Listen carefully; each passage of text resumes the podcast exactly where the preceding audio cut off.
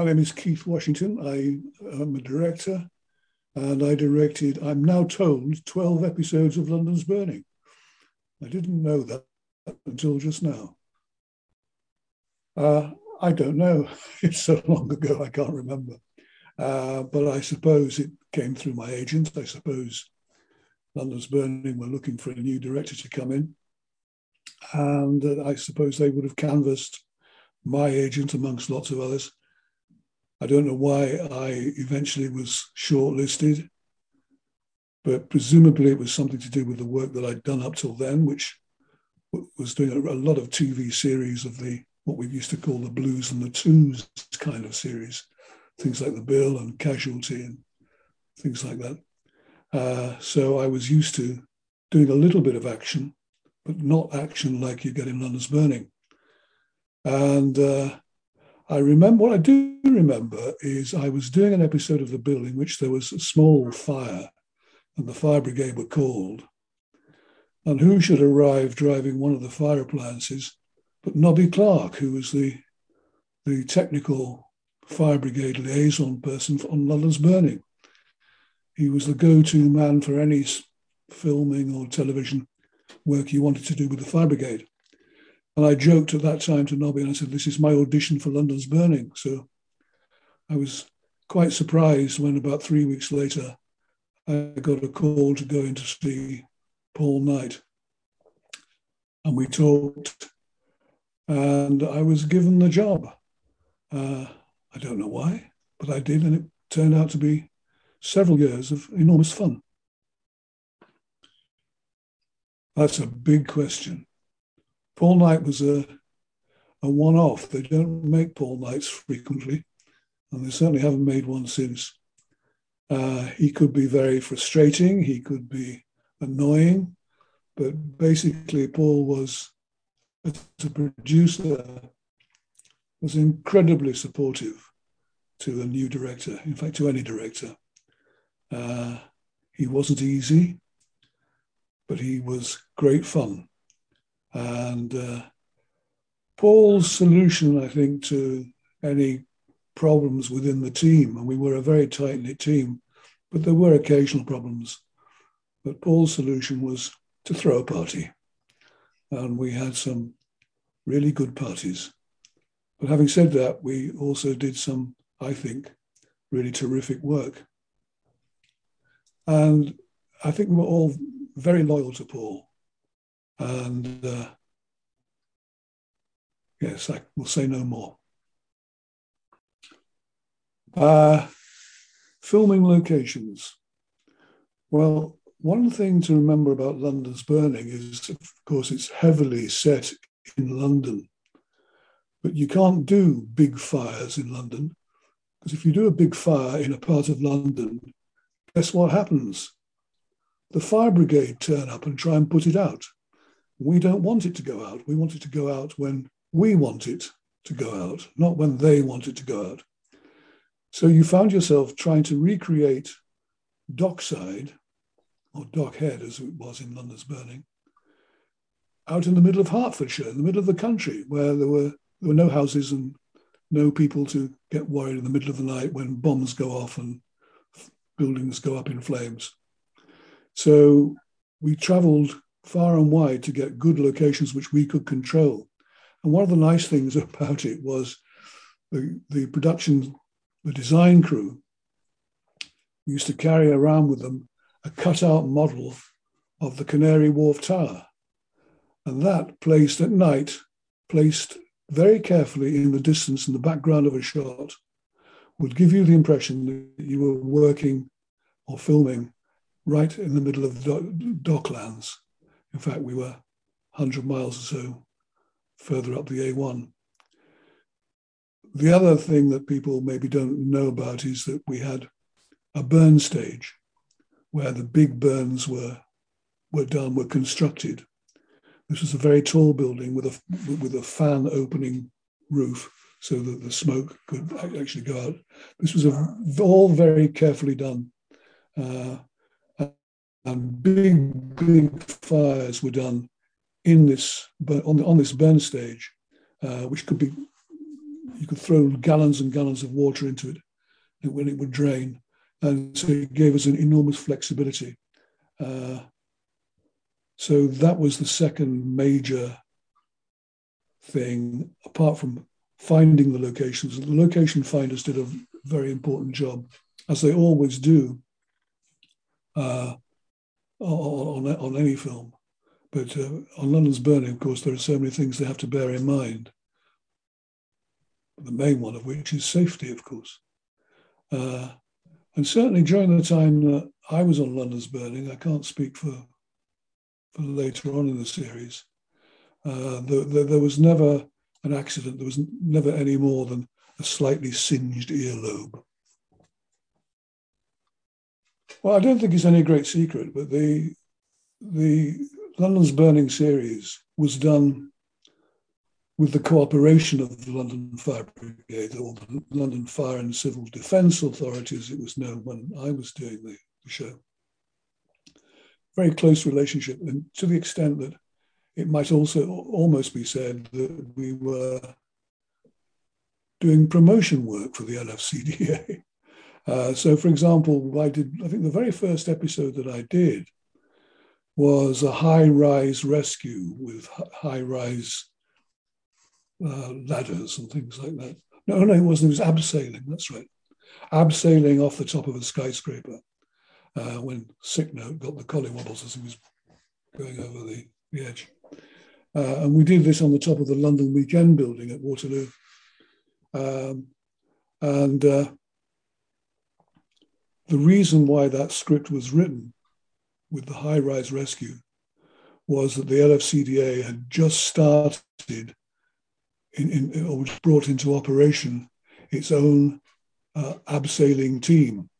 Uh, so it had a new new piece of equipment that it wanted to show off. All this is high politics, of course, because they were trying to preserve their, their status within the uh, London government, as it were. So uh, every time the fire brigade got a new piece of equipment, uh, lo and behold, London's Burning will be showing it off uh, very soon afterwards. The very first episode, it was written by, by Anita Bronson.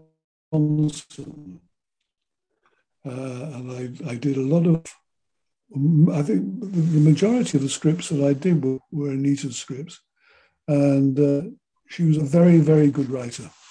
I, I enjoyed working with her. Uh, but my, my, my recollection of that first episode was, is being absolutely scared because I didn't know how to do any of the any of the uh, the, the, stunts and the the the, the, uh, the action sequences. Um, so because I had lots of time to prepare, I started watching Harold Lloyd films and seeing how he shot stuff so that he could be dangling from a clock, seemingly uh, 12 stories above the streets of New York. And in fact, he was only about two feet away from a crash mat uh, because of the, the, the, positioning of the camera. So I kind of watched all that and cribbed a lot of ideas and, and came with lots of thoughts about how to do the, the um, how to do the, these things. And the very first thing, I think more, more, or less the first or second day of working on the show, I met with the art department and I began to wax lyrical about uh, Harold Lloyd films. They, of course, were streets ahead of me and they'd done all that sort of prep. They knew exactly how I was going to shoot these sequences. They designed it for me. It was all built into the sets they created. And if I followed the natural pro- progression of those sets, then I'd be able to shoot and achieve what we had to uh, uh, achieve. The production designer was a man called Colin Monk, who was an absolute genius. And Colin I met on top of the London Weekend Tower as we were doing a recce. And I left that meeting in, with full confidence that I would be able to able to achieve what I had to achieve. The only problem was eh, on that show was me, because I actually suffer from vertigo. And so there were sequences when when I would be leaning over the top of the parapet and, and shouting down to the cradle below and the man or the stunt man suspended, trying to give directions, felt perfectly okay. It was only in the car on the way home at the end of the day shooting that I thought, what on earth was I doing hanging over the top of that building? I could have fallen and killed myself. And I got, I, I, I, I, I actually got vertigo, jelly knees, driving home in the car. I always remember that. Um, so that was my ma- main memory of that particular episode. I can't remember what else happened in it apart from the, the abseiling. I didn't work a lot with, with, with Jim, um, but he's a very fine and very experienced actor. And I was very sad when he left because that he brought to it a great sense of continuity. Um, but I, I, I, I, don't think I did an awful lot with him, so I can't really be very illuminating about it, I'm afraid. And he, he, he brought something very interesting to the show, the, the, the ethnic part of things. Uh, a very nice and very hard-working actor. Oh yes, uh, I mean in particular, he he did a, a very good sequence or sequences uh, at the end of a double episode that I did. Because he, he got he and several other mates, Bailey I think was another one. They got trapped underneath a lorry when a wall collapsed, and uh, in the show, not in real life, of course. Uh, and uh, he then uh, experienced post-traumatic stress disorder. And this was something that Anita Bronson wanted to write about. And certainly the fire brigade were very interested in, us showing how people are looked after when they have post-traumatic stress disorder. And Sean, of course, was at the center of this because, and it was important that it was Sean's character, uh, Hallam, because as somebody said, um, nothing will upset Hallam because he's built like a brick shithouse, uh, which indeed he was. He was very, very big. or he is a very big man. Um, but his acting was extremely good and detailed uh, as he explored the condition of post-traumatic stress disorder, as, he kept suffering from flashbacks. This was beautifully written by Anita, and it really had a purpose for the fire brigade and for anybody else really who's experiencing that sort of thing, um, and was very interesting to do. But uh, Sean, of course, was right at the centre of this, uh, and his performance, I think, was extremely fine. Um, I don't think that I, and I don't think many other people, would have completed the filming in its allotted time. Uh, I think, it, if memory serves, I think it was something like a 12 day shoot originally. It usually went on for 14 days because you could never complete it. So there was always some pickups having to be done, some extra shots to make a sequence work because there wasn't time just to maybe to get a reaction here or uh, a, a, a, car skidding past there. Uh, to tidy it up, to, to make it work, to make it sing. It very often needed extra stuff. Sometimes, of course, you'd fallen so far behind that you needed to shoot an entire sequence. But then Paul wasn't very happy about that. And you didn't get many parties if you did that very often. But you would get parties if you finished reasonably on time. Um, the thing about Burning, as opposed to lots of other shows that I've been involved in, was that there was no acrimonious feel feelings flying around if you hadn't completed, as long as you obviously worked hard and not taken taken the Mickey. Uh, but this is where Paul was so supportive, and you you would bust a gut to make it work for him as well. Uh, but it was all a, a, great team effort because you you finish your 12 day shooting, you'd be there in the cutting room, and your editor, Paul, Paul Hudson or Frank Webb, brilliant editors, both of them. You, would sit there and they'd say, "Oh, Keith, if only you had a shot there that did, that said that," and you thought, "I could do that. I, I know that next week we are in this location. I could just get that little look that somebody gave, uh, and that will slot in and make something work." Um, that that it was always highly pressured for time um, because you could never you could never accurately say how long an action sequence was going to last. But of, and of course, those action sequences were very expensive. If you had to go back and do it again, you'd be talking about a lot of money. Um, and that didn't please Mr. Knight. Well, one of the great pleasures about working on London's Burning in the early days uh, was working with uh, Jimmy Hazeldine, James Hazeldine, who played, um, what did he play? He was Bayleaf, that's right. Um, but he, he was a wonderful, wonderful actor, very experienced, and technically he was quite brilliant. He could, he could, rescue, he could get you out of a lot of problems just by giving a look or or a, a, a, turn in a particular way. It's like doing a ballet, really. But he, he, he could be absolutely wonderful and was wonderful all the time, and a great person to have on the set. So I love working with Jimmy. Um, everybody else, everybody was very good at. You see, I mean, the thing about London's Burning, and this is what Paul created. It was it was a marvelous team, and the actors were all a team, and they all played together. And they had to work together because some of those stunts that they did or were involved in were potentially quite dangerous unless they actually worked closely together. If they, if you wanted to screw somebody up, you could really screw somebody up, and you could get them hurt. Um, and as I said earlier, I don't think we had any any accidents at all the time that I was involved in the show in the fairly early days. I'm sure they didn't later either. Um, so they all work closely together the, the design team worked closely together, the, the, the, the costume department all worked together closely. And, it, and so directors on that show had a, a fantastic amount of support.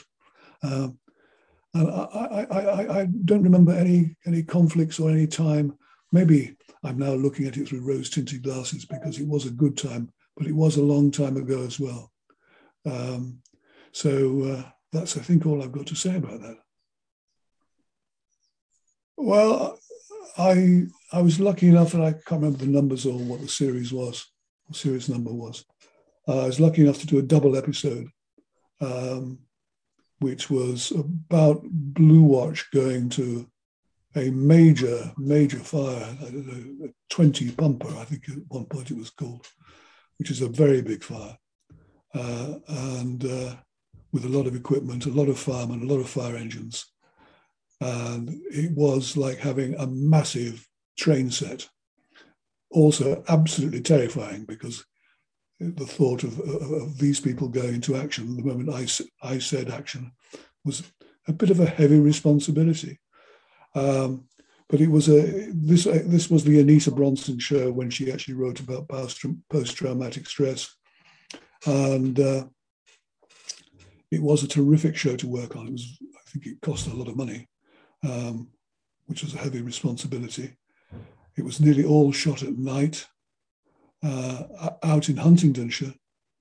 Um, and it ended with, as I say, the, the post traumatic storyline, which was, I think, the, the, about the last third of the second episode.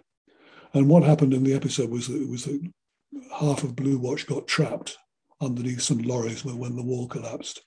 And the, the Blue Watch then had to mount a big search and rescue operation for their chums, their friends. So it was a very emotional episode, um, which they, sometimes the, the, on, on a show like London's Burning, the the shouts, the action sequences can get compartmentalized, that they're nothing to do particularly with the emotions of Blue Watch or particularly about the storylines of Blue Watch.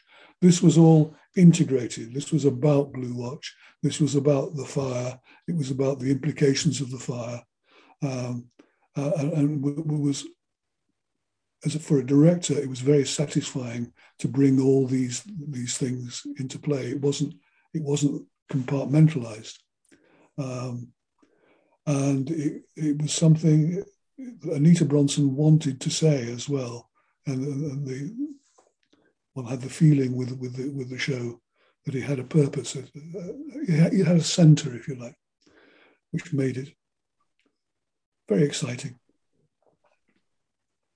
It would be very different, of course, because I mean, one of the marvelous things about London's Burning was that all the fires were sort of for real. I mean, they were controlled, but it was real flame, and uh, and so any, any, trickery was entirely done by the camera in terms of positioning. Um, but the, the, the, there were no great uh, technical CGI and special effects. It wasn't a special effects show. It, well, it was a special effects show to a certain extent, but all the effects were real. Um, if you had to do a 20 pump of fire, as we did with that double episode I talked about earlier, then you would have to find a location that was worthy of a 20 pump of fire, i.e., four, five stories high, whatever it was, that building, and uh, you know, 50 yards long, or you know, a massive, massive building, all on fire. And it really was on fire. Actually, one of the funny things about that was that there, there is a shot that exists in, in the outtakes, big wide shot of that factory, all aflame, with flames coming out of every window. And of course, the source of these flames were these fishtail gas, um, uh, gas, f- gas pipes with fishtails on that spewed the fire out of the windows. Um, and they were all going 10 to the dozen. Magnificent sight until someone, i.e., me, shouted cut. And you suddenly see the whole thing just slowly going out. And all the hoses, which were spewing out water, suddenly going. Um, so, to, anyway, to, to get back to your question, today, any remake of London's Burning would be technically totally different also the expectations would be totally different. Uh, you could you could remake it if if you wanted, but it would cost a lot of money, uh, and I doubt whether you would be able to keep up the, the, the turnover of, of, of, that number of episodes. I don't know, but I think it's best that let London's Burning stay where it is, buried in people's memories. And we've all you also got you can always always get the tape from somewhere and watch the episodes.